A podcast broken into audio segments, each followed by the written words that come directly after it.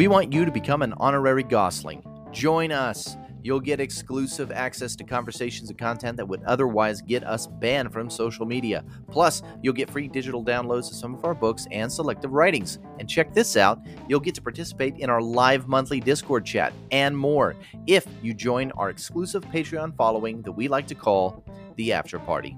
It only costs $5 a month, which is basically a cup of coffee, and it helps us make the show better. We love you guys and can't wait to see you there. Become an honorary Gosslings at patreon.com forward slash the Gosslings and sign up today.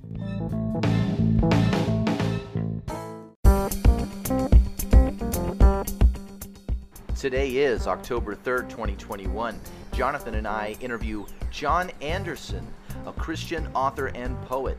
We talk about his book, The Price of Salvation. We talk about masculine Christianity and what it means to be a masculine Christian man today compared to the rugged stereotype of the Old West.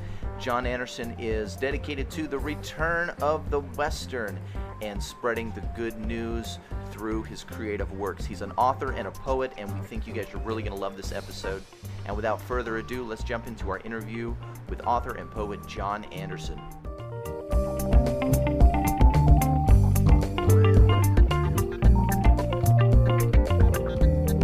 So, without further ado, ladies and gentlemen, John Anderson. Hey, John. Hey, John. Hey guys, how's it going? Doing good. great, How man. you doing, bud? Pretty good. That was a that was an awesome intro and a very like not even just you guys, just the whole intro thing. It was great. Thanks. Thanks. Appreciate it.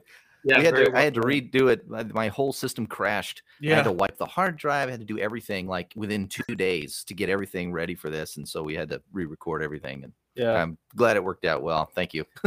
I'm impressed by, uh, if you wouldn't have said anything, I would have never known. It was it was awesome.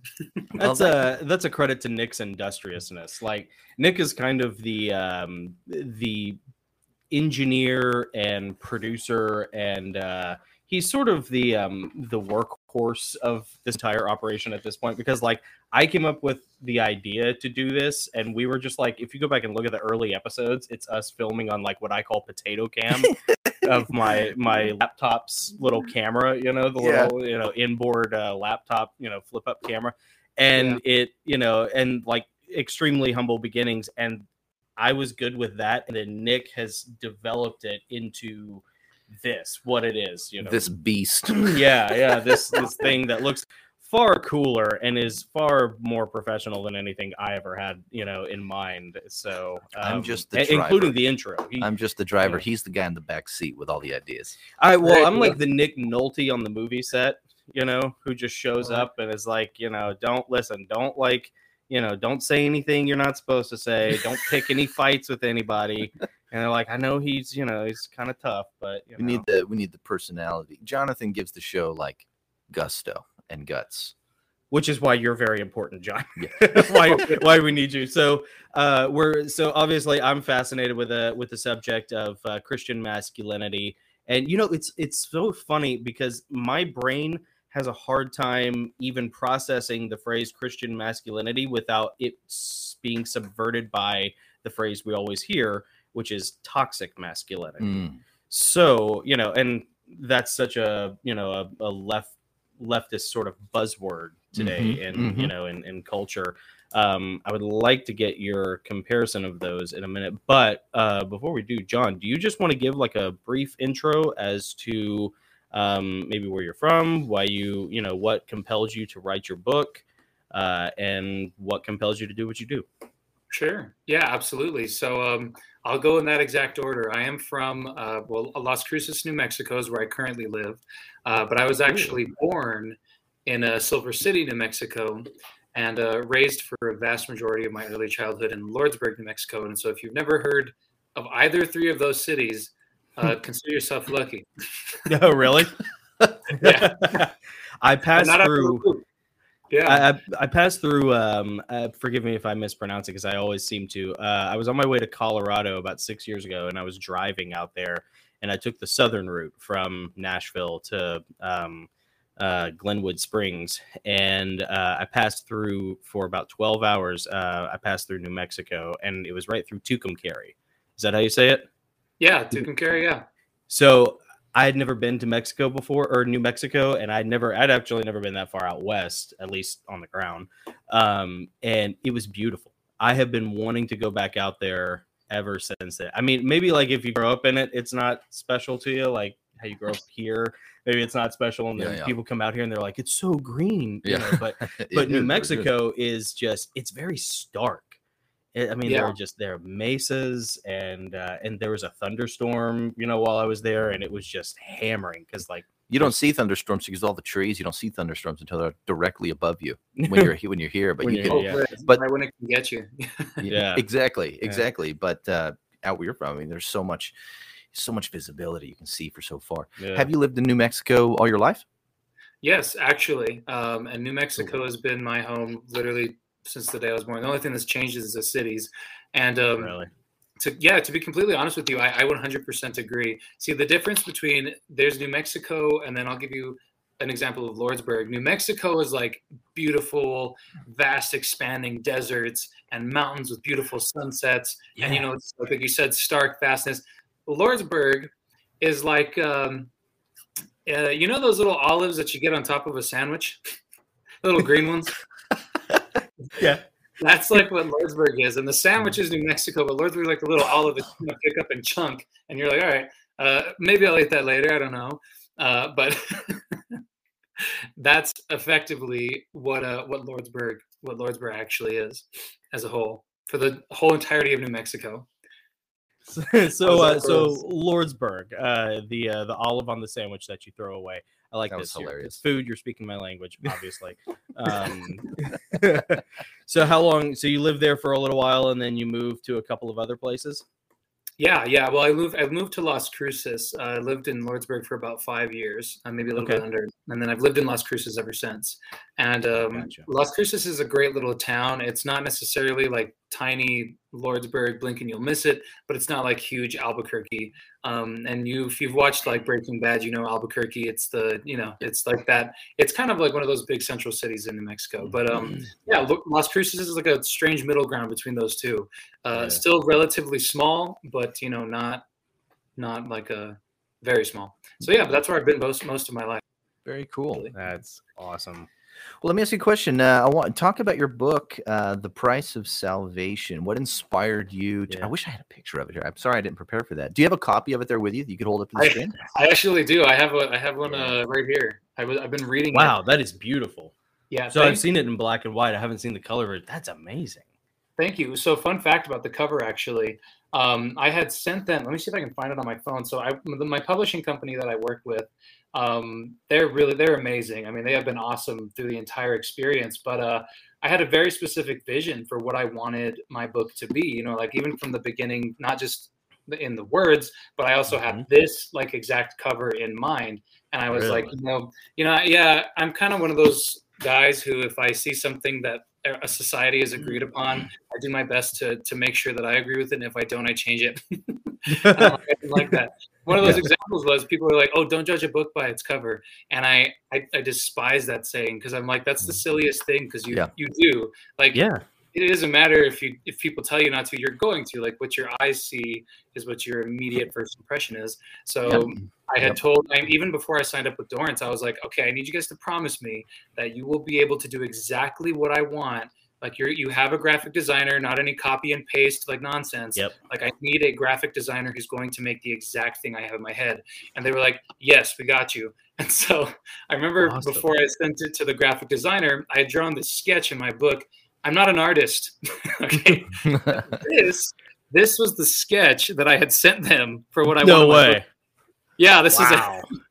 I see it. Mountains in the background. awesome. You got the Yeah. you got the camp, the, the rim, the the ledge that the horse is standing on, trees down there. and like, Yep.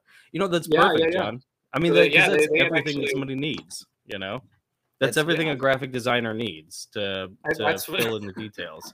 You know, I know. I, I told them like, all right, listen, I need it at I need it at sunset, and I need like red sand and some really beautiful Yeah. mountains. Go and uh, and they were like, okay, well, here I go, and you know uh, they were they're absolutely amazing. But yeah, that so the cover being as beautiful as it is, um, that's really what's helped me sell a lot of the book is because people see it and they're like, whoa, Yeah. like wow, that's such a beautiful cover, Yeah. and Yeah. I'm like, thank you, thank you, you know. Yeah. Very cool. So, tell us about. Uh, so, it's called The Price of Salvation. Uh, you can get it on Amazon. You can also get it at. Is it called? Is it Dorrance Books or Dorrance Publishing? What's the website? Uh, so Dorrance Publishing is the company, but the website's called dorrancebookstore.com. Okay. Um, maybe an easier way to go about it, it would be to go to my actual website, which is andersonbookworks.org. Even better. Okay. Um, yeah, because it has like all the links to every place you can get it on the internet that I've found uh, cool. myself. Cool. So I think they're like at Target and other places, but yeah, you can get it there. Nate, we'll be sure to post the links afterwards um, mm-hmm. in the uh, in the descriptions and everything, so people can go directly to either one of those. Yep. Whichever. Yeah. So um, tell us about the story of the book. What's it about? Yeah. Sure. Uh, so do you want my like general quick sum- summary that I give to like everybody, or would you like me to go a little bit more in depth on it? Because I got two versions. well, it's it's a, actually it's it's more of a two part question. What is it about generally, but what's it flowing from? Yeah, like where does it come from? why from? did you why did you feel like you really needed to write this book? What story are you really trying to tell?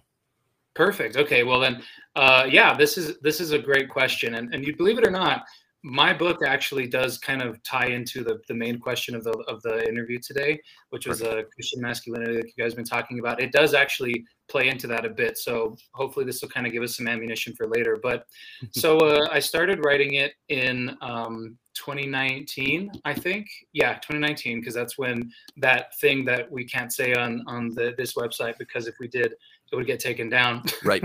Uh-huh. but that's yep. that thing that happened that everybody's aware of. That big um, event. Yep. yes, the big event. Uh, I had start. I had sat down, and I've been a writer all my life, but so I had this passion for writing, and I've always kind of had this passion for writing since I was like 16, and um, I started going through a really hard time, and uh, you know, being locked in a lot did not help. How and, old are you uh, now, John?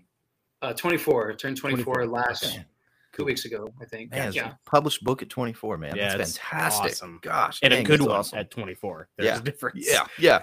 so, anyways. Okay. Sorry to interrupt. Sorry, yeah, to interrupt. sorry. So you were suffering no, no, from fine, lockdown.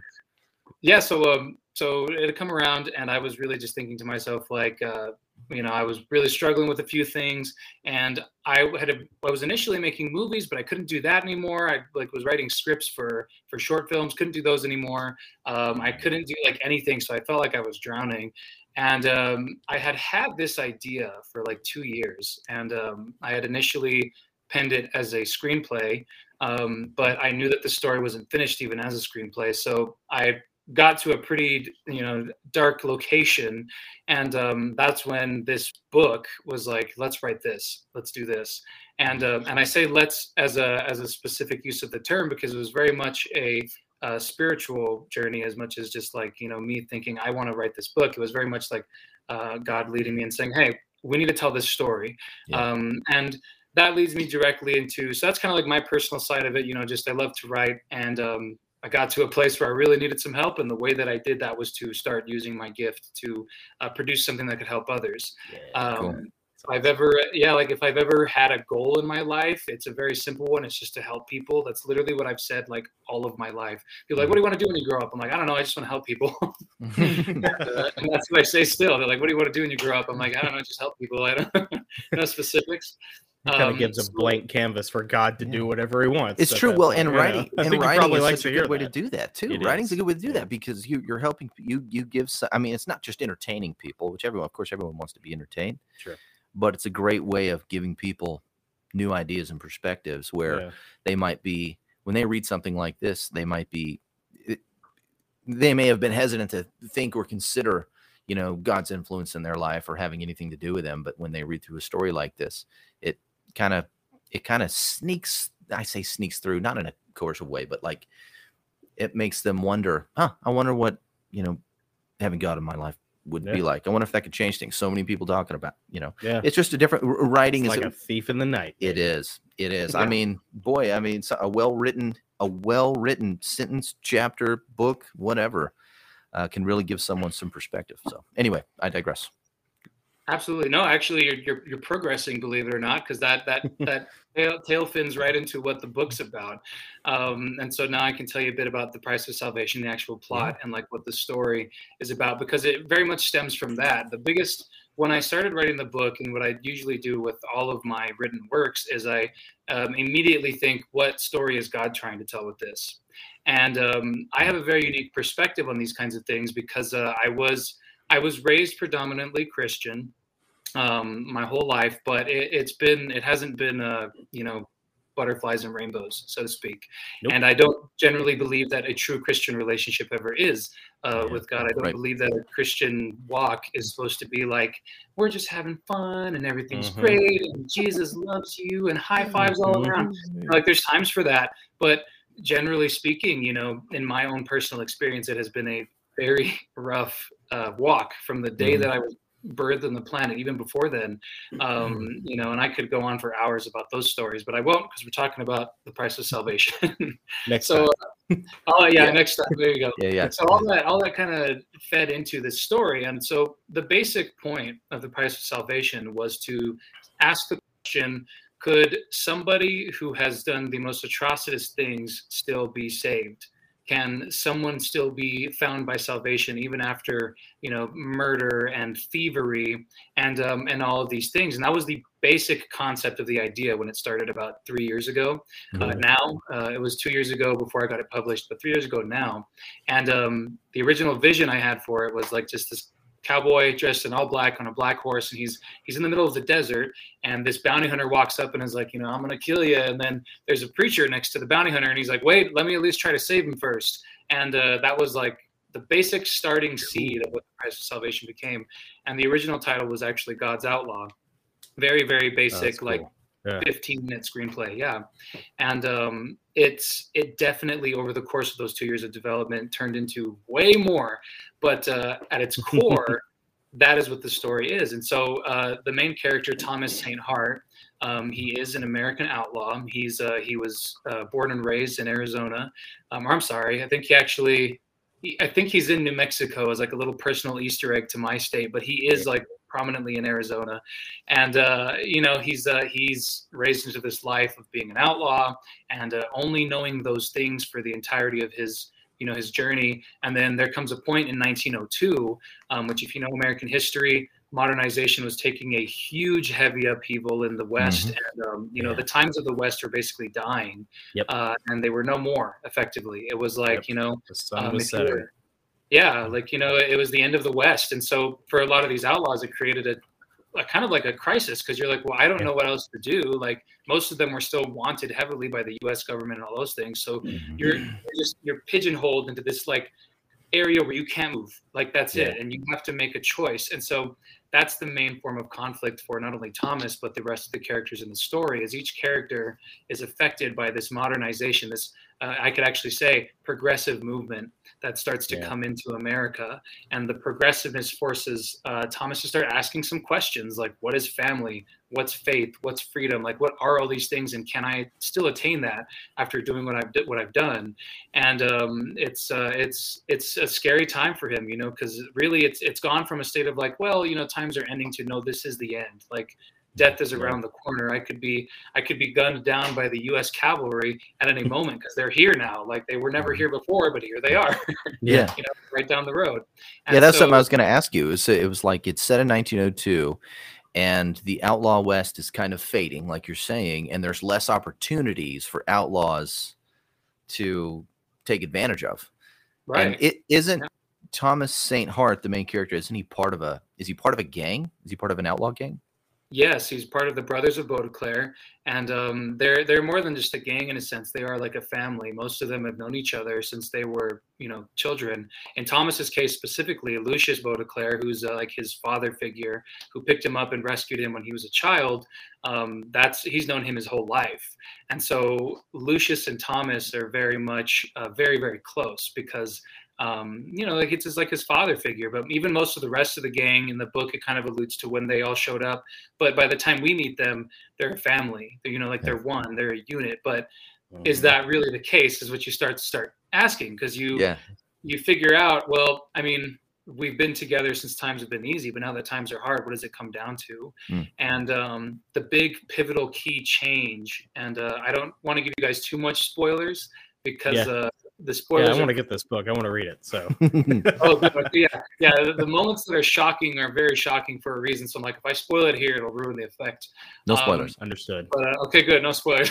but very much the pivotal moment that comes across is um, you have this decision that needs to be made, like less opportunities, right? Well, an opportunity presents itself, and the unfortunate thing is, is that the opportunity is very much very dark. It's not just it's not just like oh I'm an outlaw. It's like evil. Like it's it, Yeah. it goes a step further than just well we are the original ideology of freedom. You know, like in a Mhm. in a version of the West, the outlaws were kind of like you know looked at as superheroes because you're like, wow, folk look- heroes, yeah, Mhm. and they know? still are in a lot of ways. I mean, you know, for right. the You know, libertarian ideology, it's sort of like the the anti-hero libertarian. Yeah, yeah, know? yeah, yeah. Yeah, exactly. And so, and it's and and that's a key element as well. The freedom aspect it plays into Yeah. that. It plays into the well, you know, can you really hate these guys because they are the true embodiment of freedom, right? Yeah. You know, Mhm. question mark, and you you start to ponder those things like, well, I mean, they don't have any rules. They govern themselves. They kind of just do Yeah. whatever,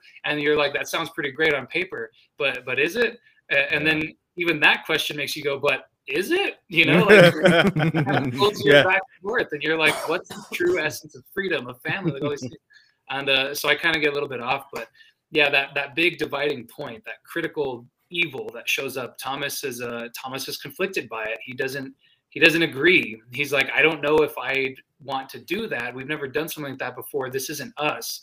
But uh, times are desperate. You know, you're Yeah. you're choosing between the lesser of two evils in a sense, and it's like, well, would you rather us all just get gunned down in the street, or take this opportunity to hightail it out of here? And um, so it's it's a big it's a big conflict for him with his family that he's grown up with, and then That's cool. um, to avoid spoilers, you know, after that it gets heavy spoiler territory, but uh, sure. yeah. you know that deals with like the family fa- uh, and freedom aspect and the faith aspect is very interesting because this is the main point of the book. And um, i've been telling people the heart and soul of the price of salvation is chapter five. So if if there was ever chapters you needed to pay attention to it's chapter one because there's a lot of details for the rest of the story hidden in there. So if you're a really like in-depth reader uh, you want to pay attention to chapter one and uh, chapter two also has some key elements, but the next big chapter that is literally like the heart and soul of the book is chapter five, and it is uh, where you where you meet some characters that start to bring into uh, we're starting to bring in faith. And um, you know the God aspect of it, and so and that's really the main point of the book in a sense is to uh, is to if you're willing um, to take a to take a take a chance on God, right, and think, okay, times are desperate. Um, who really is my family? What really is freedom? Uh, what is faith? And when you start to ponder those things, it starts to to kind of pigeontail into one location, and Hmm. you're like, I see it. I, I could see that. And um, the beauty of this book, though, is that if you're not a person who's very religious and you or you don't maybe, um, I'll take it like this. I believe there's three types of people in the world. There's a, a make believer, or sorry, a believer, right? Sold out to God entirely. A make believer, you're kind of on the fence. You're like, "Ah, I believe there's a God, but I don't know how much. And then there's the non believer who's just entirely, no thanks, not for me. Those are the three types of people. Well, those three people exist in my book, and they are the three main characters of the book. And so you can choose to read the book in three different ways, and whichever way you do, you will get a great story regardless. That's like Yeah, that's a cool favorite. witnessing tool. I I know exactly Yeah. what that's like. That was the objective behind my Heavenly Realms series, and uh, and I think that's kind of in play in uh, some of Nick's books as well, if not the uh, the Travelers League series. Mhm. Then yeah, yeah, that's a, it's a great Christian strategy. Uh, John, um, were you always a fan of westerns, or was this a motif that just kind of sprang out of nowhere for you? no, I've, I've always been a fan. Well, I've, I've kind of lived around Western, honestly. My, well, you're uh, definitely in the environment. Yeah. Yeah, exactly. And uh, all of my ancestors before me were all ranchers, cowboys. Really? Like lived out. Yeah, I lived out in well, Lordsburg is a actually a pretty well-known Western city or town. Really. Um, it's referenced in a few we- uh, Western movies with like Clint Eastwood and, and John Wayne and things like that because it's Oh, it was okay. that. And so it's a bit of my heritage, but also just as a kid, I loved Western films, and I've, I've watched them like ever since. I love a good Western. What's your I've seen- favorite? What, what, what are your top three? Top three favorite westerns? top three um okay well to be honest uh i think Django Unchained is probably like number two or number Okay. one. I still I haven't know. seen that one. Yeah. You have it. Okay, well, it's it's a Quentin Tarantino film, so you know what you're getting into. But uh, I just I loved it. I thought it was uh, fantastic. I love his movies though. Um, and then number two, definitely uh, like an obvious choice, or either number two or number one. I'm between this and that and Django for, for number two and number one. But uh, the good and the bad and the ugly, obviously. Oh yeah. And then, um, and really, I'm very bad about like labeling things I like because my brain like just doesn't work like that. it's like Gotcha. I like this section of stuff, and, And, uh, I love all of it. yeah, like, I love all of. Like, I'm very picky and choosy. Like even with music, I'm like I don't like like a whole genre. I'm just like I like this song from that genre, and this one from here, and that one from there. And I'm like, okay, but these are all. Great. Um, and so literally any spaghetti western or John Wayne film. Have you ever seen um Seraphim Falls? I don't think so. It sounds Rare- like I'm not gonna lie. Yeah, not a well-known uh, movie. I think it's a western from maybe 2005 ish. Uh, Mm-hmm. Pierce Brosnan and Hmm. um, Liam Neeson. I literally had to stop and think. Wait, who's Qui Gon Jinn? Um, and uh, so, anyways, it's Yeah, uh, so your book kind of, and it's uh, it's very much like uh, almost a met. It is a metaphysical. Uh, it's a chase movie, but there's like a redemptive aspect Yeah. to it, and Yeah. um, uh, there was this weird time where like the mid the mid to late 2000s were very western. Mhm. You know, there's a lot of cool westerns coming out. Uh, uh, My the favorite's Open Range. Open Range is awesome. Robert Open Duvall, Range. Kevin Costner. But yeah, well, and you know what? Like the price of salvation seems so archetypal because it seems, not having read the book, it seems like a uh, a spiritual hero's journey, Mhm. a redemptive Mhm. story. Uh, it's a western, so it's kind of like it's kind of like Open Range meets Seraphim Falls meets Red Dead Redemption, but all with a Christian, you know, aim point at Yeah. the end of it. It's Yeah. it sounds awesome. I can't wait to read it. Yeah, That's- and it, that's uh, the irony is it probably part. will be a movie at some point, John. So Let's you hope know. so. I, that's the goal, right? That's the goal. Just Yeah. get it out to as many folks. But that's yeah, that's absolutely true. Um, at the end of the day, I'm, uh, my friend actually gave me a term for it because he was going to put it on his Instagram, and he's like, "What do you want to call it?" And I'm like, "We'll just call it a book." And he's like, "It's more than a book." And I'm like, I was like, okay. I'm like, okay, well, what would you call it? And he's like, well, I don't want to call it a novel because that. He's like, that sounds pretentious, so we won't call it a novel. And I was like, You can great, be pretentious here. Yeah. We we wear ascots sometimes. You can be pretentious. I have some hanging up back there just for He does. Yeah. Oh, I think I see. Yeah, just in Yeah. case you get to Just- that point of the of the, Yeah. of the live. Absolutely. Well, so he, we had decided inevitably. He was like, "Let's call it an American epic," and I was like, "That's perfect. I love Yeah. that." Yeah. American Yeah. epic. And uh, Yeah. it, it very much is like a classic story that that you love, though. Like you know, uh, my, my biggest thing is like, yeah, I'm a Christian and I'm a writer and all these things, but I'm also like a super like I love stories. And um, so when I make something, I want to make sure that the story I'm telling at its basis is just a good story. And um, we we have so little of that these days because whether whether it's bogged down by like Hollywood like Mhm. agenda stuff, you know, like um, you can't watch a single movie without like being worried about if you're getting indoctrinated with something or just in your face all the time. Yeah, it's it's like just tell me a good story. yeah. right. And Well, you know, and, and I write and I write middle grade fiction, right? This is one of my books. Oop, that one. There it goes. You know, I write middle grade fantasy. And it's the same type of thing with middle grade books for kids, eight to twelve. Mhm. you know, I just wanted to tell a good, a fun fantasy story. But you go out there and everything has An you know, e- agenda. yeah, everything has an agenda. Everything has like a main theme or a message they were trying to teach this kid, teach kids this one thing. And it's usually Luciferian of some sort. Usually, I'm You like, well, why don't you just have a bunch of nice themes in the background, but just tell a good story. Yeah. Don't tell a story that makes a kid want to go out and do bad things. Just Right. tell Yeah. a fun story that if a kid found themselves in that adventure, it would be the event their life, whole life ends up revolving around. Yeah. And maybe they would Right. want to do the cool things that the characters do in Yeah. that story. Yeah. Yeah. And that, it's interesting you mentioned that because I, I had actually found myself. So I had this thought and I'm writing my book and I kept thinking about like all these people that were going to read it. And I was like, what if someone reads this and they get offended by it? Or like, what if somebody, and then I just stopped myself and I was like, look, first of all, who cares? Second of all, Amen. Yeah. My I man. was like, uh, second of all, you know, I thought about that statement, like, well, I don't want to be indoctrinated with something when I go watch a movie. And I was like, well, isn't that what you're doing though? Just like on the other side of it. So then I met myself in the middle and I was like, all right, here's my rule. I'm going to tell a good story. I know what themes are in it. People who are who are clever enough or really just can look at it on its face will be like, okay, that's probably what this is about. But at the end of the day, it it's not going to be like in your face preaching to you. It is a subtle thing in the background, and that's why I tell people, Yeah. I'm like, you can go down that road if you want to, or you Yeah. can just read the story as a western and just get a good Yeah. western. Like you don't have to. And uh, so that was my middle ground. I was like, I may be having a bit of an agenda here, but I'm doing it subtly, and I think that makes me okay. Well, that's kind of the master stroke is when you can do that in a way that doesn't, it's not so overt, but it still operates in machinery of the background and it's still authentic to your, you know, your ideals and your beliefs, but it's not just ham fisted. Yeah, well, Yeah. that's what Pressfield did with a Man at Arms. Yeah, Man at Arms Very was much so. a, a great example Yeah. of that. Yeah, also, mean, kind of a Western, though set in Yeah, Yeah. yeah, absolutely. So- I mean, every movie is going to have like a message it's trying to get at you. You know, like okay, take Yeah. for example the Lorax, right?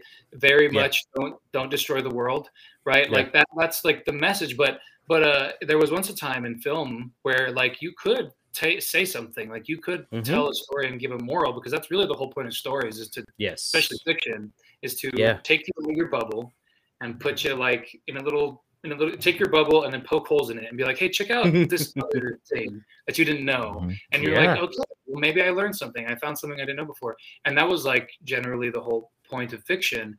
Um, it's just been so bogged down by like, well, we're not going to poke holes. We're just going to like blow up your entire world and then get mad at you if you don't agree with us. Uh huh. Yeah. Mhm. and it's like, whoa, whoa, whoa! Like, I, I at least give me the the choice to like it or not. Like, come on, or at least make the movie good or book. Yeah. Like, could we at least get that first? But Yeah. uh, yeah, yeah. Well, I would like to jump over to the topic oh, yeah. Sure. of masculine Christianity, and, and and this is kind of a it's a crossover question, so it's still related to the book.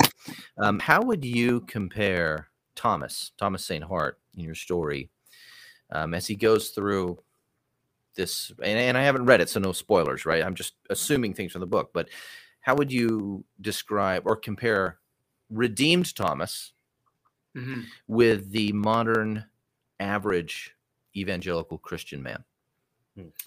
That is a tough. That's a tough one. Well, I mean, not so much. So one of the beauties of the story is that um, there's a key sen- There's a key sentence. The first sentence that opens up the entire book is um, "Once upon a time in a world much like our own," and uh, that's not really a spoiler. That just opens the book, and what that does is it sets up this premise that you're kind of in a fantasy once upon a time, but you're in reality in a world much like our own. And so Thomas, he's this like this like a uh, weird character that kind of like fills in between the two and he pulls out the average christian. And so for the males of the of the of christianity who may be reading um and watching uh, or sorry reading the book uh, they're supposed to be able to identify with him in the sense of like well who is he? And so one thing you got to remember is like back in this time it it's very different than the world we live in in the sense that uh, you had to really like be a man's man. Like there was no room for, you know, oh, I think I'll be, I think I'll get uh, get up at like maybe ten today If, after I've been on, on Instagram for an hour. You know, I don't know. we'll and you're like, oh, what are we gonna eat for dinner, guys? Applebee's, like, uh, Chick fil A. yeah, Chick Fil A. You know, and it wasn't like that. Like it was like. Yeah. You're lucky if you wake up alive, and if you do, you need to get up and go find food. Uh, Mhm. Watch your back, you know, be ready, like learn how to survive this and that. So uh, it's hard to kind of compare with characters like that, but the mentality of Thomas is very much comparable. So um, you know, you'll get to know Thomas. He's he's a he's a very much a, a fighter and a and a um, you know he's a deep thinker. So that's where we can identify with him. But he is a like you know. Uh, well, he's he's a killer. He's been raised a killer. You know, that's that's his life. That's he's learned how to survive that way.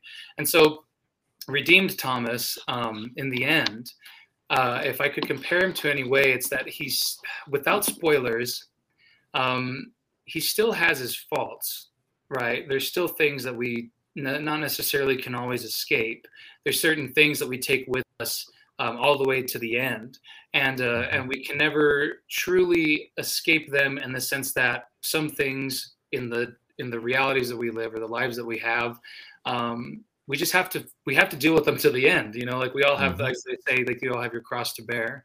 And so uh, thomas's cross in a sense is very much just um, trying to fight. Like he's he's a fighter and he's constantly fighting for something greater uh, at least when we find him in the book. You know from the moment that we see him you can kind of tell that he's like he's starting to question things.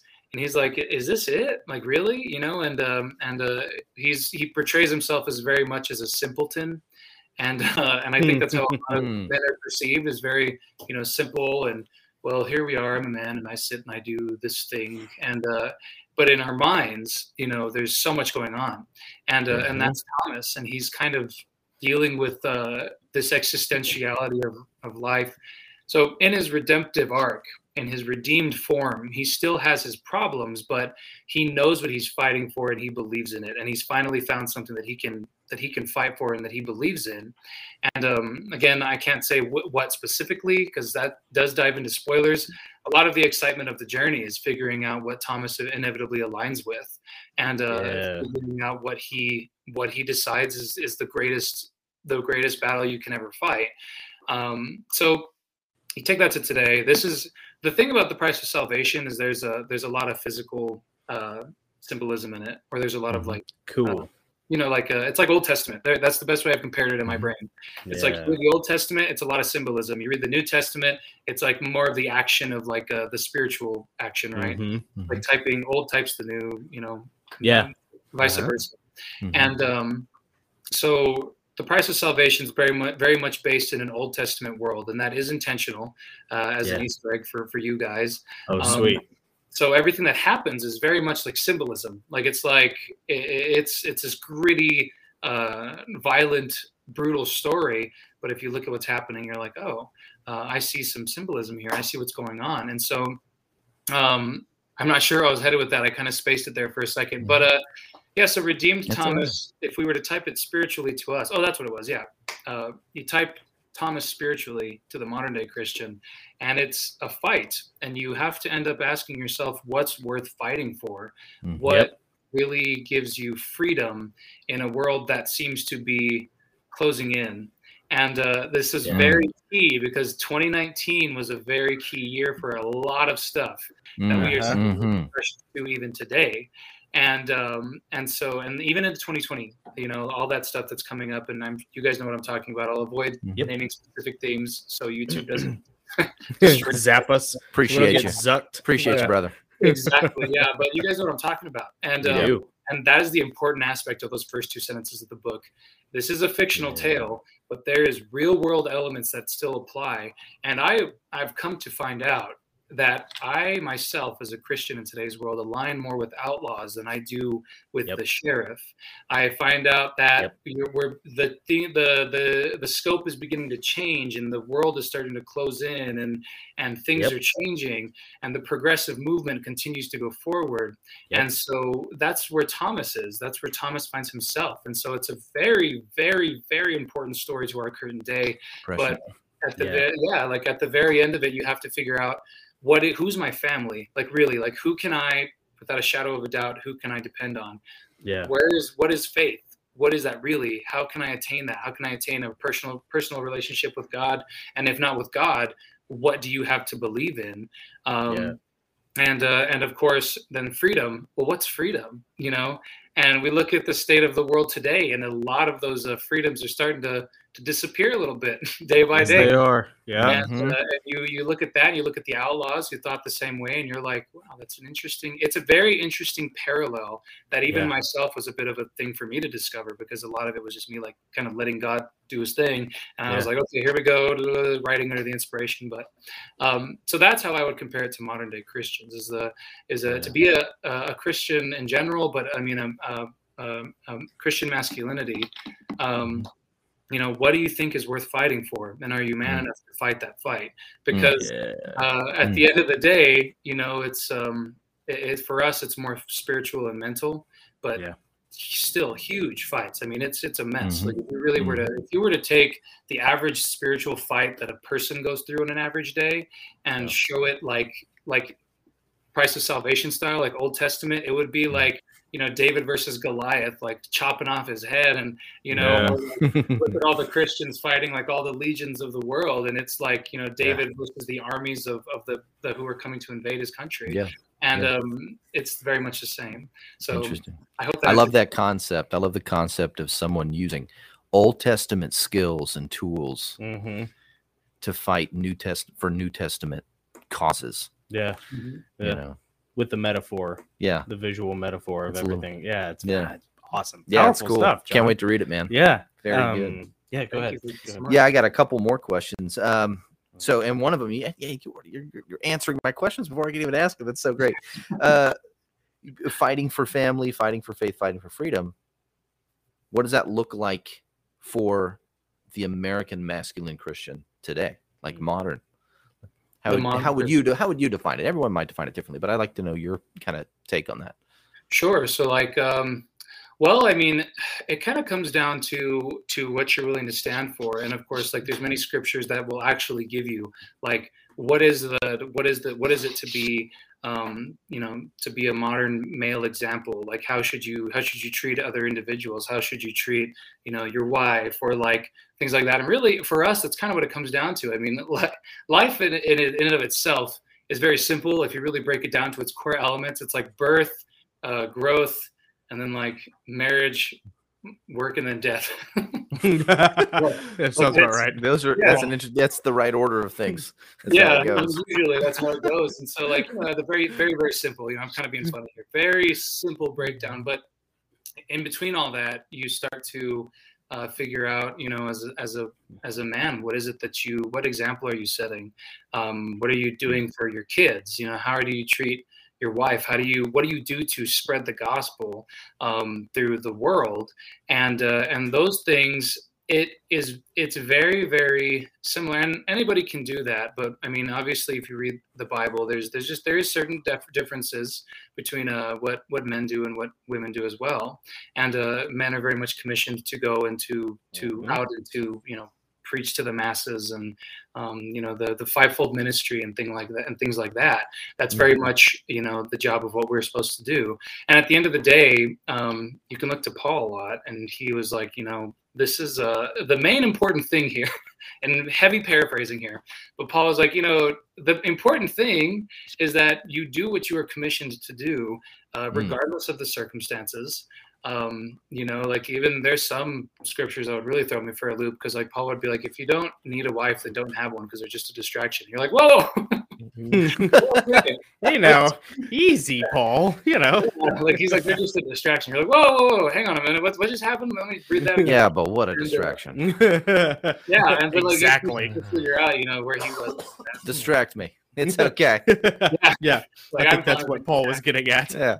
yeah, yeah, yeah, yeah. You know, I found that was really interesting too when he, when he said that because I was like, that's very interesting that he says that if you don't need one, which very much implies that if you have one, it's because you needed a wife. Yeah. And I was like, Yeah. the importance of a wife then, because like uh, as a man, you can't do what you need to do for God without having someone there to back you up. Right. And so, uh, it, you know, what's interesting is that, and I can kind of bring this back to Thomas as well. Um, masculinity has been coined as like a negative term these days No kidding. um, which is very Yeah. odd, but but it makes Yeah. sense because uh, the world's very much shifting towards a, a female-led it is infrastructure. the age of Aquarius, baby. Mhm. It's been that Yeah, way for and uh, you know, and it's like years. it's it's interesting to see how there's a subtle breakdown of all those elements. It started out Yes. as toxic masculinity, which you mentioned earlier, and um, you know, and it's like, oh, that's toxic to be to be like manly, and it's like, well, what defines that? And you're like, well, holding a door for a, for a lady's like. I've been yelled at on a date for it. Yeah. Mm. And I and like I'm just like I'm like taken aback. I'm like, what? Like that's Yeah. just respect. Like that's not anyway, Right. I'm getting a little derailed here, It's but protection. right. And those are the basic roles of like of, a, of a man and a woman. And you know, there is those roles there. Like, and I know that that's a controversial statement to say today, but they they do matter. They're relevant, you know. And and I know I'm amongst friends here, so I can Yeah, say something like that, and then get canceled on Twitter some sometime years down the road. But uh, you know, it's Dude, I already uh, got zapped on Instagram. You're fine. There's Okay. nothing you can say that I haven't already stepped in. You're all right.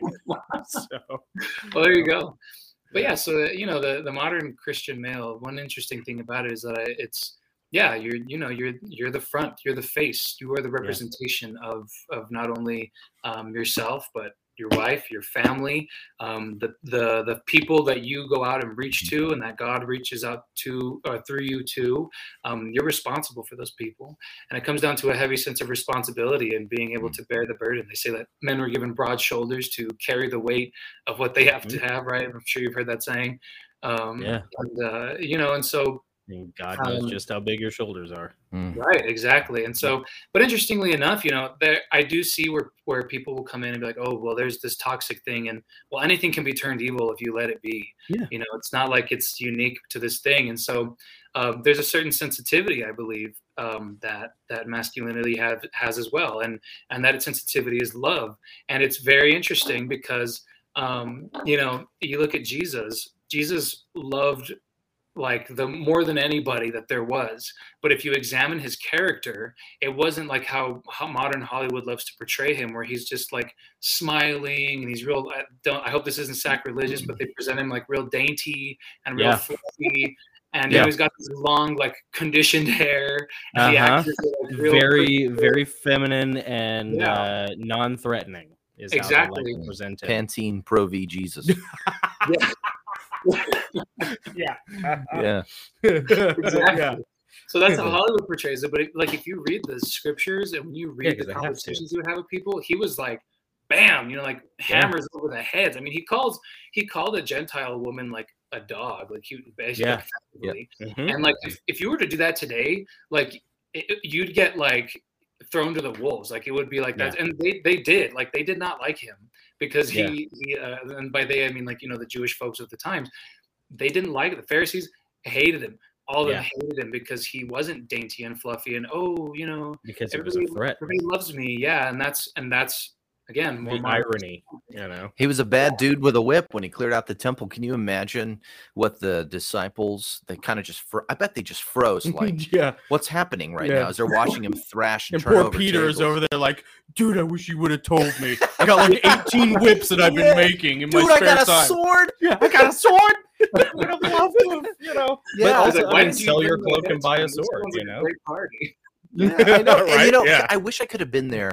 I wish I could have been. Eh, I- I wish I could just hear the the tone and ferocity in Jesus's voice when he would cast a cast out an evil spirit, cast a demon out of someone. Yeah, When you talk about the Son of God casting out, you know, a devil. yeah.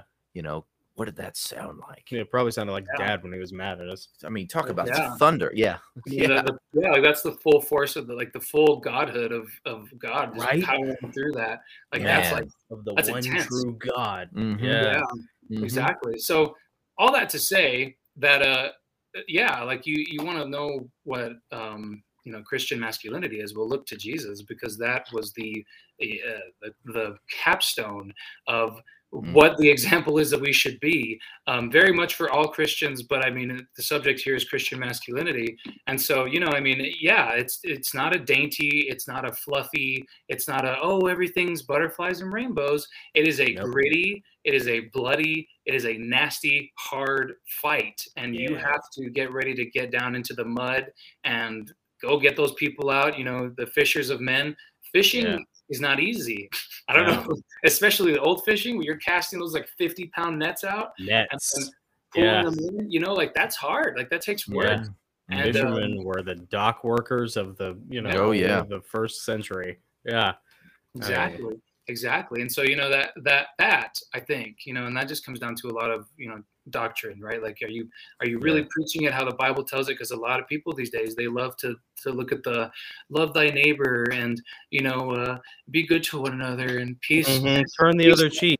yeah turn the other cheek and it's like Yeah. that, that that is good yes that's there but you have to Mhm. bring the the hard stuff too you have Yeah. to be able to put your foot down on things that you know especially today um you are not going to make people happy with saying No, Yeah. Yeah. there was And even that's a- okay because happiness is not the most important thing. That's right. And yeah, I, I almost wrote my typewriter one up on this, but you know, he said turn the other cheek. You know, and he's talking about insults. Yeah. You know, but if we take that to the physical, take that into the physical realm, maybe you turn the other cheek cheek. But for for a Christian man, that's turning your cheek. That's not forcing the people who are under your protection to tur- turn theirs. Right. You know, there is a there is an element of responsibility. Yeah. That comes with And our primary goal as men is to be protected. That's that's yeah. primary base level. Got to do that. Yeah. Or don't call yourself a man. Personally, I'm just, yeah, just there we stop. go. See, But Yeah. anyway, I, I can. I- and even for that there's a certain element to uh to spiritually you know like it all Mhm. comes down to like really figuring out um, again what's worth fighting for. So for like an example i could give is if i you know someone comes up to me and they're like you have a, a giant forehead or something. Well, I, I, could get mad and i could be like dude i'm going to knock you out but obviously you know turn the other cheek. Great. However if someone were to come up to me and say um, i think that your god is is a is a failure and i think that it's not real and that and that that he's stupid i you know it's it's moments like those where you got to kind of be like you need to you need to be careful like you can talk yeah. about me all you want. You go ahead. Ding, ding. talk yeah. about my forehead, bring it. I can take it. But you yeah. do not talk about my God. And mostly it's because you you take that love that Jesus had and you're like, you need to you need to be careful. Like you don't be saying things like that because that's how you get yourself in trouble. I'm fine, but now you've made the situation something where I have to help you because if you don't watch mm-hmm. yourself in this moment, you could end up bringing a mm. very harsh consequence upon you. Yeah, you, get a mm. cosmic spanking. You know? right, yeah. yeah, and you know, and that's a, and that's a whole other conversation, really, about like how to present the word carefully. But uh, but I think that that and it, it kind of goes back to the price of salvation. It's like uh, this is the, the the middle of the you know straight narrow way to mm. try and get people and present people an idea and a belief um, and a story that's just good generally all the way around and yeah. um, you know, whatever you make of it, you make of it. So, John, you've uh, you've got your first novel written. Uh, it's flushed out of the system. It's out on the page. It's printed. It's published. Uh, is it curtains for John Anderson's career? No, not at all. Great, great. By the way, wonderful segue there. Uh, no, not at all. I actually have another book coming out. Yeah, um, well, I mean, sweet. Yes, it is. Uh, it is. Uh, it's called Curtains, actually. Um, so very, very nicely punned there. Um, no, no release date yet. Uh, okay. Learned my lesson with the price of salvation. I told people like, oh, it's going to be out in like two months, and then like a year later it came out. So I learned my lesson. right. Um, yeah. So it'll be out when it's out. I would wager uh, 2022. I'm sure. Like I don't imagine it coming out any later than that year. Um, so I can safely say that. But yes, and it is the it is a poetry book. It is the original 140 poems that I wrote um, and that I posted on Instagram, but they are they are very much a personal. Uh, it's a personal story and a personal journey, and so they're great poems, man. Thank well, you. They're what inspired Nick, I think, to reach out to you and follow you, and uh, I think he read a couple of yours yep. and they were and really good. Fell in love with it. Yeah, and, yeah. So man, I mean, it's it's got to be powerful. Can't wait. Yeah. Are you thinking probably 2022? Go long on the on the projecting of the uh, publishing date? Yeah, you know, I mean, I started I started the publishing process um, about four months ago, uh, and I've noticed that it takes about a year for a book to get like out to the public. So mm-hmm. I would wager that it would be absolutely in 2022, unless like something went wrong somewhere down the way, um, which I you know I, I, heavily doubt and I don't accept. So I think it'll be fine. But uh, you know, yeah, it's uh, it, will be out in 2022, and uh, you know, since you guys were kind enough to actually somewhat of a way premiere this announcement. Yeah, I'll give yeah. you guys of an Easter egg about the book. Oh, um, oh, cool. So Nick, I don't know how long you've been around, but uh, I'm very cryptic, and uh, and and and Jonathan, you'll be able to, if you ever go and read them on the page, you'll understand what I mean. I'm very cryptic in the way that I speak on the pieces, especially with my more controversial ones. Yeah. Very, very like uh, not necessarily open ended, but just cryptic. You know, like you kind of uh-huh. have to really dig into it and think about it. Pay and attention. so yeah and the crypticness of curtains is that is this it's, um, so i wrote curtains uh, over the course of like a year and mm-hmm. uh, the poems themselves are all in a way interconnected and the reason why is because i was writing them uh, when i had really, you know, still still not feeling great. I finished the the price of salvation, but I was like, why do I still feel terrible? And so the way that I was able to finally start addressing some of those deep seated issues with me was I started writing poems.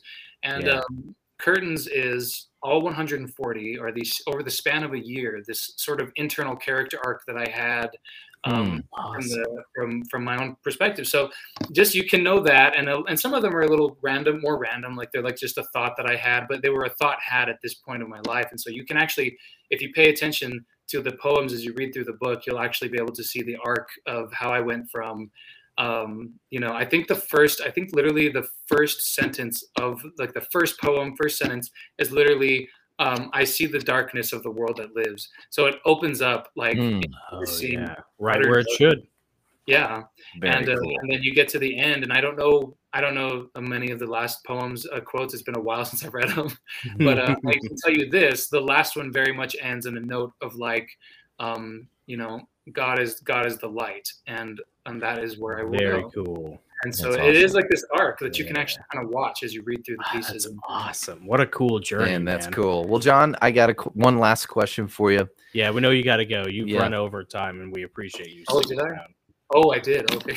yeah, that's okay. yeah. hey, but before you go, I don't want you to be late for your church service. I'm gonna put you on the spot. When you when Curtains comes out yeah, and it's published, will you come back on and yeah. tell everyone Can we about get it? you back.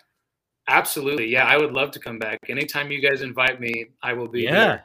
Absolutely, would- dude. We have I so much more to talk about. Oh yeah, Like Yes. schedule like an hour and a half to two hours for us because we got so much. Yeah. can ask. there are a couple so questions I scratched about. out, and there are even more that I have since we started this. Oh, How about uh, you know, it'd be cool to get you back after uh after we read the book because I bet you we'll have a lot of Mhm. questions about the price of salvation. Yeah. and, That uh, would be and it awesome. And then we could actually have like a spoiler conversation about it. yeah, Yeah, yeah, absolutely. That'd be cool. Dude, this would be so much fun. John, Yeah, thank you. no, dude. I This has been absolutely. Awesome, man. You were so cool, dude. And like now I gotta go out to New Mexico again. You know? I know it. I know it's so pretty.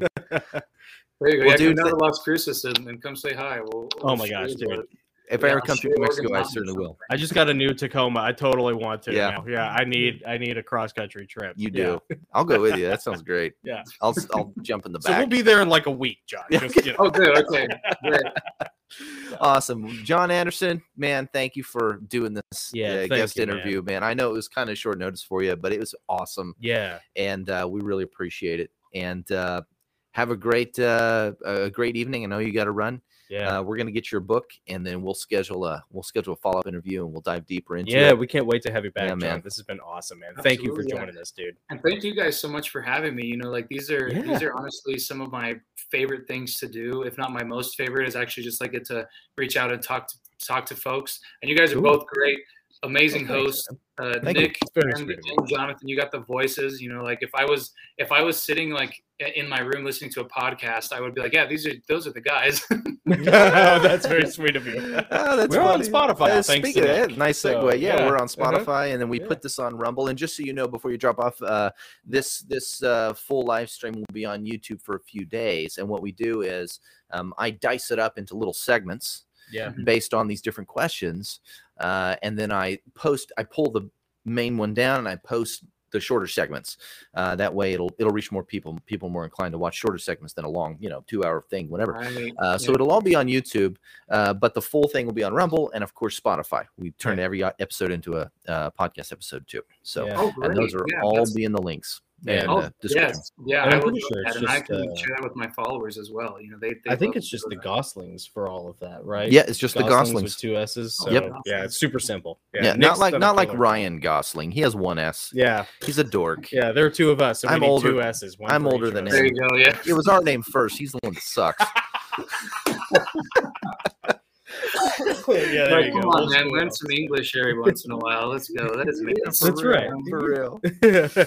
well, John, man, thank you so much for joining us. I know you got a church service that you got to get to, so I'm sorry for running late. Uh, No, that's we fine. really You know, I- appreciate it, dude. I have a general rule. I'm like, if uh, if I feel like I need to be somewhere, and then Yeah. I'm just there. And whenever I need to be somewhere else, I'll be somewhere else. It's all just part of a leading thing. But uh, Lord works in absolutely, next mysterious time, ways. you know, we'll clear out two hours because we'll we'll Yeah. more than likely definitely need it for the for the book. We That's will. awesome. Yeah, we a absolutely will. dissect in there. Cool. Awesome. John Anderson, The Price of Salvation, Mm-hmm. available on Amazon. And um and give us the name of uh, Oh, yeah. actually John Anderson is your uh is At your at for yeah at actually John Anderson is your Instagram handle and then uh, real quick before you leave give us your website and the publisher's website as Yep. well and anything else that you want to give us Sure, yeah. Um, so the the my website is andersonbookworks.org. Um, bookworks is not a real word, so it's like B O O K W O R K S. Yeah. Um, and uh, of course .org. And uh, the publisher's website is dorrancebookstore.com. And how do you uh, spell that uh, D O R R A N C E. And um, if you ever need to find my book, you literally can just go to Google and type in "The Price of Salvation," John Anderson, and all of the links will pop up there. But my website also has them available too. Oh, and uh, if you buy from Dorrance, um, it definitely helps me out. I actually get eighty percent of royalties from there. So, oh, okay. Whoa. Yeah. So go to Dorrance. That's more than um, Amazon. Give the website one more time. Uh, uh, AndersonBookworks.org. Okay. And then Dorrance is DorranceBookstore.com. DorranceBookstore.com, and that's where you get the highest royalties. Is that right? Yes, yeah. Yeah, Dorrance that's is the definitely where I'm going to be buying mine. Then that's awesome.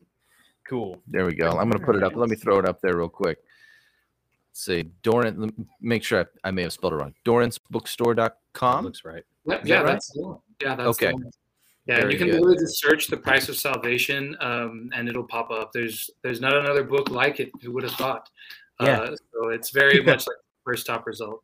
Dude, it's a Christian Western. Who Yeah. doesn't want that? I mean, dude, that, that's huge. There is a the there- market will love that. Yeah. And the cover is such beautiful. a void for good westerns, right? Current westerns Christian, right now. Yeah. especially. Especially yeah. Christian westerns. Yeah. Man, that's awesome. Yeah. thank you. And you know what? Since you guys mentioned it, I'll give you another Easter egg because uh, Yeah. this is something that is uh, very much created by me, and it is what I will be uh, building the rest of the stories that I ever tell on. But it is a Christian Western. But fun fact, it's its own genre. I looked it up, and it's like it's not really a thing that's done.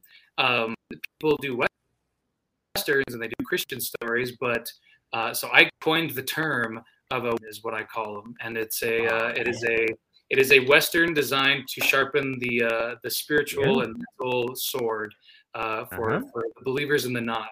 And so, if you ever want to tell anybody what it is, you can say, "Oh, it's a whetstone western," and uh, Yeah. and it'll start. Hopefully, it'll spread in that way. I think uh, we have a fan real quick here, or a friend of ours, Natasha, who is interested in uh, why Dorrance. Um, she wanted to ask about that. Mhm. Yeah. Oh, like for the publishing company. Mhm. yeah. Uh, well, that's a pretty easy answer. Um, I went through a few different publishers, uh, but Dorrance is the number one, the uh, the oldest in America. They're 100 years old as of last year. Yeah, they're actually the oldest bookstore like in America or the publishing company in America.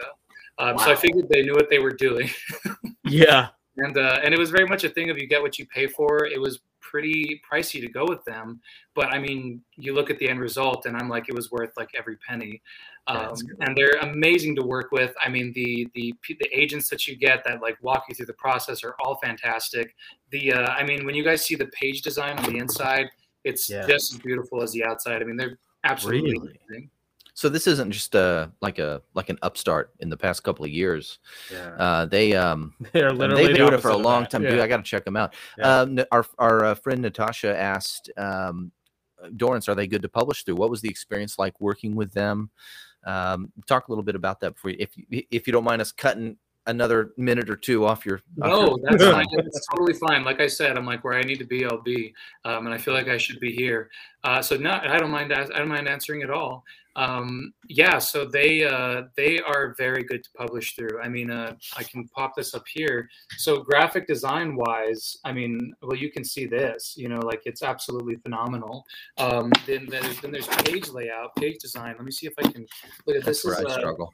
Yeah, this is a, a little bit of a spoiler here, but I can't. Oh yeah, you got Oh, the nice. um I like that drop cap. yeah, the drop Yeah, cap see? on each chapter. That is such a cool touch. For anybody listening on the podcast later on, uh, the cover to the price of salvation is absolutely Yeah, beautiful. That's and cool. speaking to Dorrance, uh, to to their credit, um, i- the sketch that John showed us is like it truly was transformed into something that was like straight out of your brain. The graphic designer was absolutely genius in what they made, Yeah. and uh, you Oh, guys, absolutely. Her name is. Uh, you knocked it out of the park. It's a beautiful cover. Yeah, Kimberly Wilson. She was the she was the the graphic designer. She's Kimberly amazing. Wilson.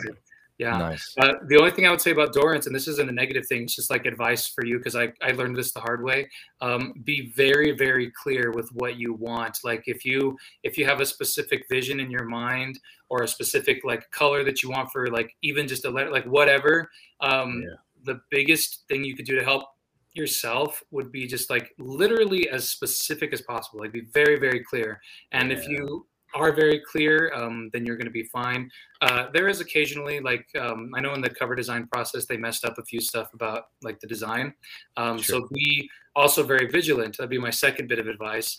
Um, just because you know people make mistakes, and you don't Sure. want to like just approve something and be like, okay, I want it out now. Like, yes, I approve it, because then you might get something you're not you don't want. So be very, very um, Yeah. Like vigilant. Go over the cover top to bottom. Uh, make sure that you read the back and it's exactly what you want it to read as. Uh, You know, go through the the corrections they made on your document and make sure that that, that you're okay with those corrections, um, which is very easy, by the way. They do it in like a, a word editor app Mhm. thing, so Oh, you cool. can actually like see their where they made the differences off to the side. Very easy, um, but that would be my only two bits of advice. You know, just be So they're a little expensive, but they're worth it. Exactly. Yeah. Like you know, and, and the thing is, is that if you make something that you gen- if you legitimately believe in your project, and you Yeah. make something that you believe is worth that that that price, um, then it's worth it in the end. And uh, you know, they have payment plans too. So I've been on a payment plan for like a year, and uh, you know, it's it's pretty inexpensive. Like once you do it like that, but um, if you have something that you genuinely believe is like like good enough that it's worth the amount don't mess around just like do it right the first time because you i mean i mean even for me this is one of the biggest things that people are going to associate with me other than the poetry i've done on instagram Yeah. um, this is like the the maiden voyage or no not maiden voyage it's, that's the last one you do right No, no, that's, Uh, the, that's first the first one. Yeah. what is the first one The okay swan, Also the known as a swan song. shakedown The swan song is the last one. Yeah, Swan song is the last one. Yeah. Yeah. Yeah, Maiden there Voyage is also known as a shakedown cruise, where you you just you know figure out what works and what doesn't. You know, Absolutely, yeah. Hey, you guys can let me know that too when you read it. You'll have to you have to tell me your professional critique as well. I've been I've been waiting to get one from somebody and like we don't have one. Yeah, We're not professionals. We're pretentious writers. We're not professional publishers. there you go. You're Dude, like, we "Oh, are- I'll just tell you what I think. about that book, man, that is so cool. I Like, know. Uh, I'm really proud of you, John. By Yeah, the dude, way, awesome. like, dude, to be 24 and to uh, and to take a chance on something like that. I mean, I mean, there's a real. You talk about the crisis of uh, crisis of faith that the main character has at one point. I mean, truly sticking your sticking your foot out there and putting money down and you know going into debt effectively having to pay off Mhm. something you know in order to get your book out your project It's a leap project of faith, man. it's a huge leap of faith Yeah. dude i'm really proud of you for Dude, doing that's that. awesome. yeah Thank you. And you know, to, to add a little bit to that testimony, because it actually is pretty relevant. So at the time when I when I decided to go through with the contract, they were like, okay, look, uh, if you break this, like not good, you know, not great. It's going to be a bad deal. And I was Yeah. like, okay. And uh, the the thing that happened two years ago that was very crazy. Obviously, it wiped a lot of jobs out, and um, Yeah. mine was not certain. But I was Oh. like, I really do believe that that God wants me to put this book out. So yeah I'm going to go on faith, and I did it. And I kept my job uh, the entire time. I'll tell you this: I also didn't really awesome. have the money to do it in the first place. like I was going right paycheck to paycheck, just like barely making it to be able just to. like the rest of us yeah Yeah, really. Dude. And, uh, it was definitely a risk, but well, the lord provides man. Yeah. it really does. And it's not you know the rain falls on the just and the unjust alike. Mhm. we are not free of of torments. We are not free of bad circumstances bad luck if you want to call it that Mhm. or decisions you know or repercussions and consequences of our bad decisions. Uh, i mean you know it just stuff happens. Yeah, life. Life is happens. messy you know? And man i i'll tell you when i started writing the heavenly realm series in like 99 my life got very depressing very quickly and i firmly believe that like that like the devil the forces of darkness the fallen satan whatever you you know they set things once you start to do something for god you are no longer lukewarm you Mhm. know you're either hot or cold Yep. you know depending on your gifts Yep. and what you're called to do Yep. and man like That's- dude you show up on their radar all of a sudden Yep. because what they want is pass uh, passivity you know Mhm. they want you to be just like go with the flow and just not do anything but man when you decide to do something when you decide to make some i mean the book the price of salvation theoretically will exist for hundreds of years Mhm. you know i mean Yep. there's there's no reason to think that there isn't some going to be some moldy paperback, you know, sitting in a basement somewhere that could save somebody's soul a Yeah. century or Yeah. three centuries down the line, Dude, you know? It's spiritual. It's you know. so the, spiritual, warfare kicks in, Yep. dude, when you decide to do something like that because you take on a mantle, you go Yep. on your own hero's journey. It's like metaphysical uh, count, cancel culture. You could almost call it that. Yeah, yeah. You know, it's Wow. like here's somebody who's decided to do something for the sake of the gospel. We're going to stop it now. Yeah. And that's when bad things happen. and that's when stuff comes I mean, I against you. Yeah, I could look back to when I started publishing The Price of Salvation. And the, I mean, like I told you guys, I went through a really dark time. It was probably the darkest time that I have ever gone through. Yeah. Um, and uh, it was odd because I like it was pretty bad when I started writing the book, but after the book, it was like, I mean, like everything got like Mm. unleashed. It was crazy. Yeah. and um, but that's what kept me going you know the the idea i went uh i went and gave um some books to the local prisons that i have around here uh, Oh, cool. 'cause i remembered thinking to myself i was like that's the Awesome. point of these things i was like Yeah, that's who doesn't need it more than those guys? yeah. you know like they're in there like just hanging out waiting to finish their sentence i'm like well let me give them a good book to read and Yeah. uh and that was but it was things like that that would pop into my brain that i was Man, like that's this a is what good idea. about. Mhm. Yeah, That's oh, a yeah, really absolutely. good ministry. Mhm. Yeah, and by the way, it's very easy to do. I'm sure. I mean, it was here. Like you literally just call the the prison. You're like, you guys have a library, and they're all open right now, despite the circumstances. Yeah. Um, so you just talk to their educational director, I think is what it is, and the Yeah. guy will the guy will probably be like, oh yeah, what's it about? And then you tell him like, okay, yeah, we'll pick up a few copies from here. So that's what they did for me. I assume it's like that everywhere. I don't see why it That's wouldn't cool. be. But yeah. it was very it was very awesome, and I haven't heard anything from anyone there yet. But they, I hope they send me a note sometime. Yeah, right. Dude, Yeah. that's awesome. will. They will. It's gonna. It'll. It'll. It'll make its mark on someone's soul for sure. You know, one of the um, one of the most encouraging things I ever heard. It was actually our older brother who told me this because I was going through something really tough, and I think it was a job transition. And uh, he said, uh, "There's a there's a verse in the Bi- I can't remember the reference, but uh, it's become one of my favorite verses to, you know, fall fall back on." He said, "I've never there's I think it's in Proverbs or Psalms where the author says." I've never seen the righteous forsaken, nor his children begging bread. Yeah. So you do what is in your heart to do, what God has told you to do.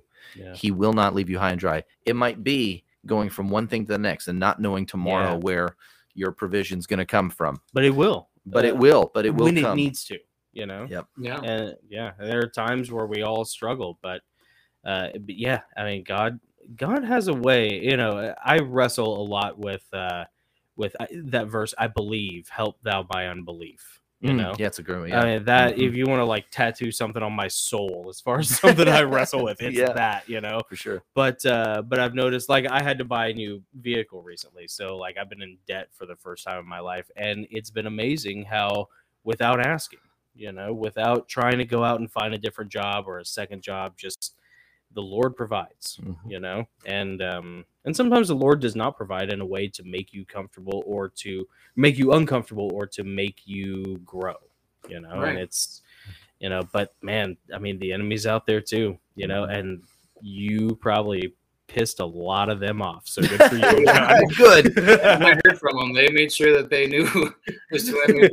You know what's interesting about that is that um, I learned uh, during my process of of writing curtains uh, that uh, I- it's interesting how you can have perspectives. So you can have two perspectives. You can have one which is uh, the devil's out for me and the devil's come to get me, and uh, Mhm. which is accurate. That is a true perspective. But then you have a different perspective that is, uh, you know, despite that, um, God allowed this to happen. Like if you look to Yeah. Job, uh, God actually was like, "Hey, you know what's going on, Lucifer?" And Lucifer was like, "Oh, you know, I've just been around, you know, causing trouble, doing a thing." And he's like, "Have you heard of Job?" yeah. yeah. God, Consider my servant Job. you yeah, know? like Yeah. God was like, "Hey, uh, you know, I got this guy. His name is Job. You should go uh, mess with him." And Yeah. like, and just when I thought about that, I was like, "That's wild," because like you look at the story of Job, it's one of the most powerful ones to me personally in the Bible because it's just the oldest of- book in the Bible. Mm-hmm. yeah you know like it's this it's this like amazing story of faith um that when you really dive into it you're like wow like what a faithful guy and god knew that and was like yeah okay go ahead so when you know that then you know that all the things that happen to us they happen because god's like yeah i know he can take it go ahead Yeah. Yeah, he knows how big your shoulders are. That's Yeah. one of the things that just drives me crazy about modern day Christianity.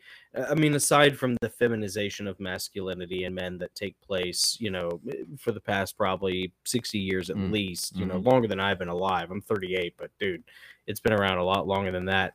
But there is this, uh, there is this prosperity gospel, you know, aspect to things of like, well, if you love God and you do what God wants, then God will make your life great and God will bless you. And it's like, yeah, but I think Job being the oldest book in the Bible is like, I think that's there for a reason, Mm, you mhm. know? And like, maybe it's not about, you know, being able to get a G5, you Mhm. know? Like, maybe, you know what I mean? Like, maybe it's not Yeah. about, you know, being able to make a bunch of money off of a, you know, off of the great reset, you know, Mhm. or, or whatever. Like, dude, it's not about that. Like, Mhm. it- Yep. you know, this is, we are Totally in agree. the world, but not of the world. And, you know, this is a house, but it's not our home Yeah, you and know and, that's- there's oh, oh, sorry, go ahead. oh no no there's just there's something more to it than that and there there are uh and there are forces at play that will warp the message to convince you that ultimately your own self-gratification and your own happiness are the most important things Mm. and that those are bellwethers of god's favor and it's like yeah not always man Mm, you know it's mhm. not i mean look at what happened to everybody in the bible who's a good guy Yeah. most of them didn't wind up too great Yep. you know and so maybe this you know maybe this life we live is not the most important life out there you know and and maybe there's a Yeah. reason why what we do here matters you know So, yeah i mean yeah. uh, in the in in context to job i mean a lot of people there's there's a prosperity preaching or what do you call it it's prosperity gospel is that what it's Mhm. called prosperity gospel Is Yeah. actual term? yeah you know it's um the watered down version is the joel osteen sort of thing not Yes. to drop names Yeah. and get myself in trouble but i'm used to that by now poor nick squirms a little No, you you're know? good, man. well you know uh, it's an interesting thing because it's like um there's always like two it- it's hard for people to to figure out that straight and narrow path yeah because there's definitely two polar opposites you can have to it. There's the people who are like, if you're a Christian, you should be um, poor and miserable, and uh, Right. And you're like, I mean, yes, that happens at certain points, but that's does. like, you know, that doesn't mean that you can't prosper um, mostly spiritually. But then you have the other side of it who take it the other way, and they're like, copeland you- kind of yeah, like, they're like, oh, if you love God, then you should have a Mercedes Benz. And you're- right yeah and if you don't have a mercedes benz or if you're not giving me $7000 so i can have a mercedes benz Yeah. benz you don't love god You don't know? have the faith. Yeah. right that and it it's takes. like man you know what about like you know I- i mean i could do a whole thing on like sell your cloak and buy a sword but what about just that whole thing of like being content with what god gives you Mm, you know? amen. and that's it. And so the beauty of that is, is that in Job, like another reason why I love his character so much, or I shouldn't say it like that because it makes it sound like it's a tale of fiction. But you know, Job, his I character, like the person he was, yeah, yeah uh, you know, he he started out as a pretty wealthy guy. Like if you read the Bible, he was actually like a very well off guy. He had plenty of cattle. He had a beautiful house. He had a lovely Yeah. family. You know, and he was a wealthy Mhm. guy. But God took away everything, uh, even his skin. Like his flesh was Yeah. falling from his bones, and and like so he had nothing. Like he had sackcloth on while his body was falling apart, and God took all that away. But despite all that, what did Job do? Job didn't go like, "Well, I was once rich, and now I guess uh, you know." Even his wife comes up to him and is like, "You should curse God and just die." Like at this point, you know, and he's like, "No, that's not. That's not my. That's not who. That's not what serving God's about." And Yeah. um, and he goes through all of that suffering for all of that time, and in the end, not only is Job like back to where he was, but he has double of what he had before of Mhm, everything. And it mhm. wasn't because he went out and was like, I'm gonna go figure out how to play the stock market and do all this stuff. It's because he, He didn't buy crypto. Yeah, I'm gonna Yeah. figure out how to, to invest in Dogecoin at the right time, you know, like all this right this wonderful things that we do today. But it was Uh-huh. like God gave him that. He was yeah like, That is my good and faithful servant, and because of this, you are rewarded with this. And again, Old Testament types New Testament. What would that be today?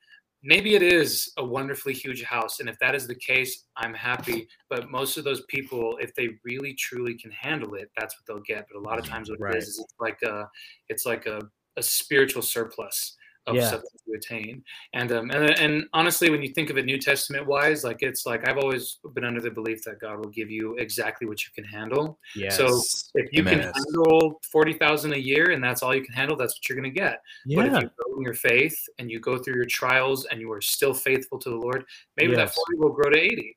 And maybe that 80 will grow Absolutely. to 200,000. You never know. Like it's Yeah. it's different for everybody, but it shouldn't be like that's your goal. You never Right. Want to be like, oh, well, because then it's just a selfish goal. Yeah. You know, then Right. it's just a material goal, and it's a it's you cannot serve God and mammon.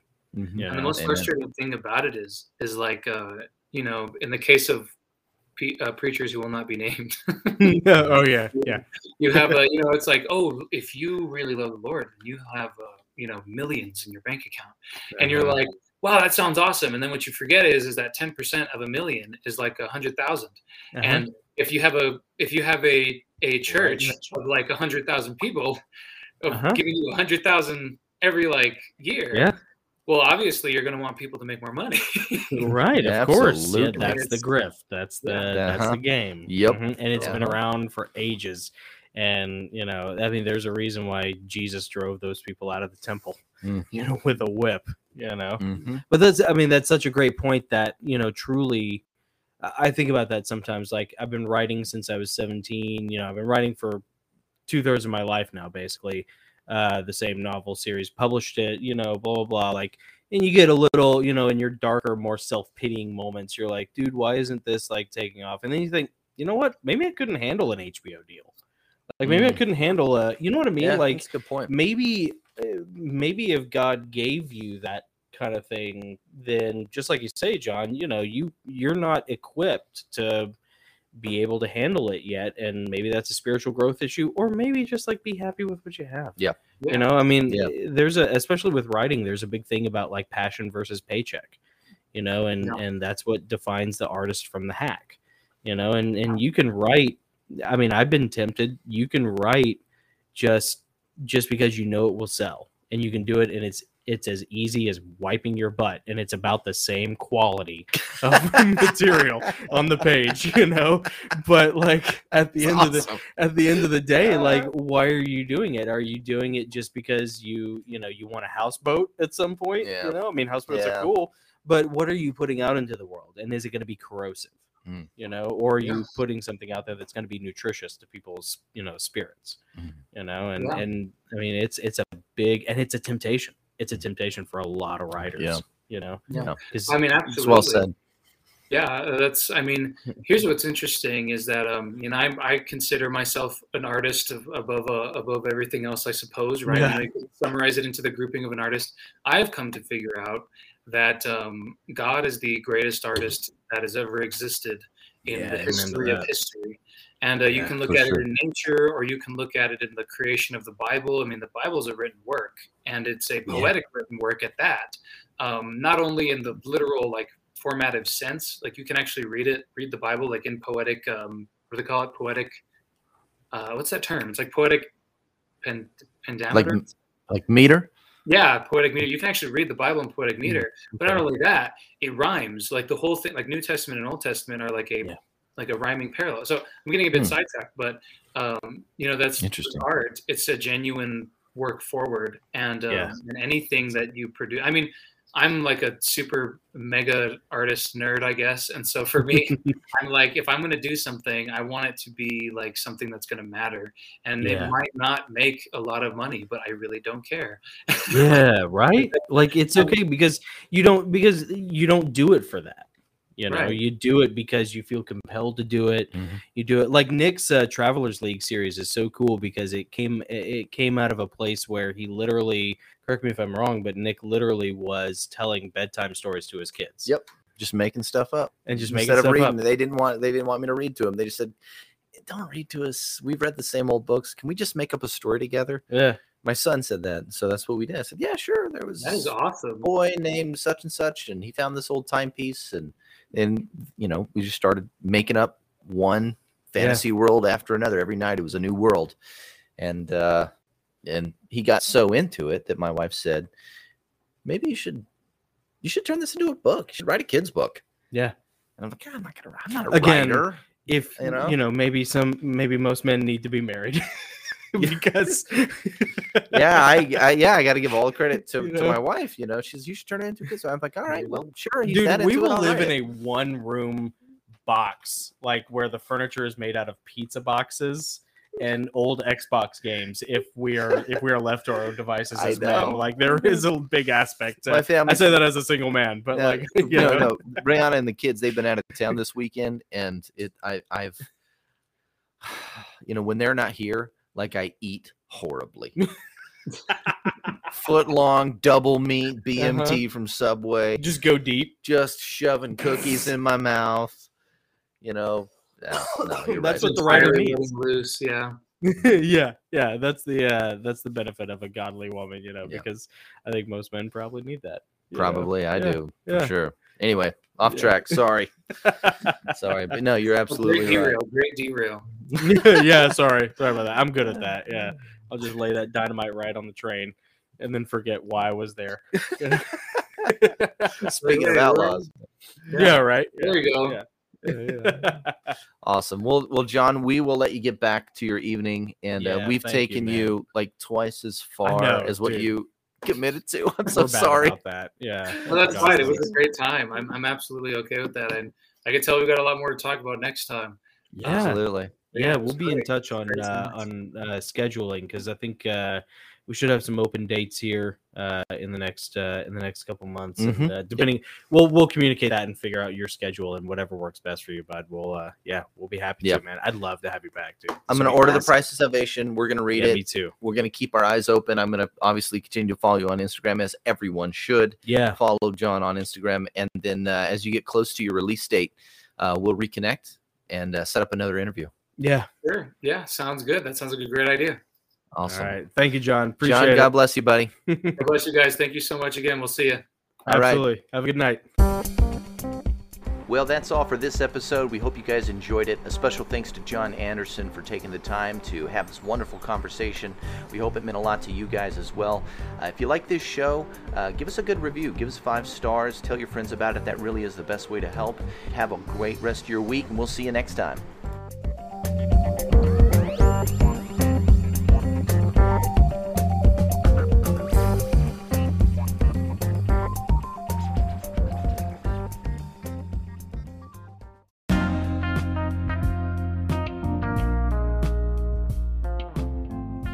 Well, that's it for this episode, guys. We would love it if you tell your friends about the show, maybe leave us a good review, and also consider becoming an honorary Gossling. An official exclusive membership to the Gossling gets you exclusive access to interviews and conversations that we can't have on YouTube. Plus, you'll get free digital downloads of some of our books and excerpts and writing. Uh, also, and check this out, you get to participate in a live monthly Discord chat with us.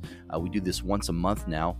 Um, all this plus more if you join our community on Patreon for just $5 a month. I mean, that's nothing. $5 a month, it's a cup of coffee. So go to patreon.com forward slash the Gosslings and sign up today. Thanks for listening. Now go forth and strike down the darkness.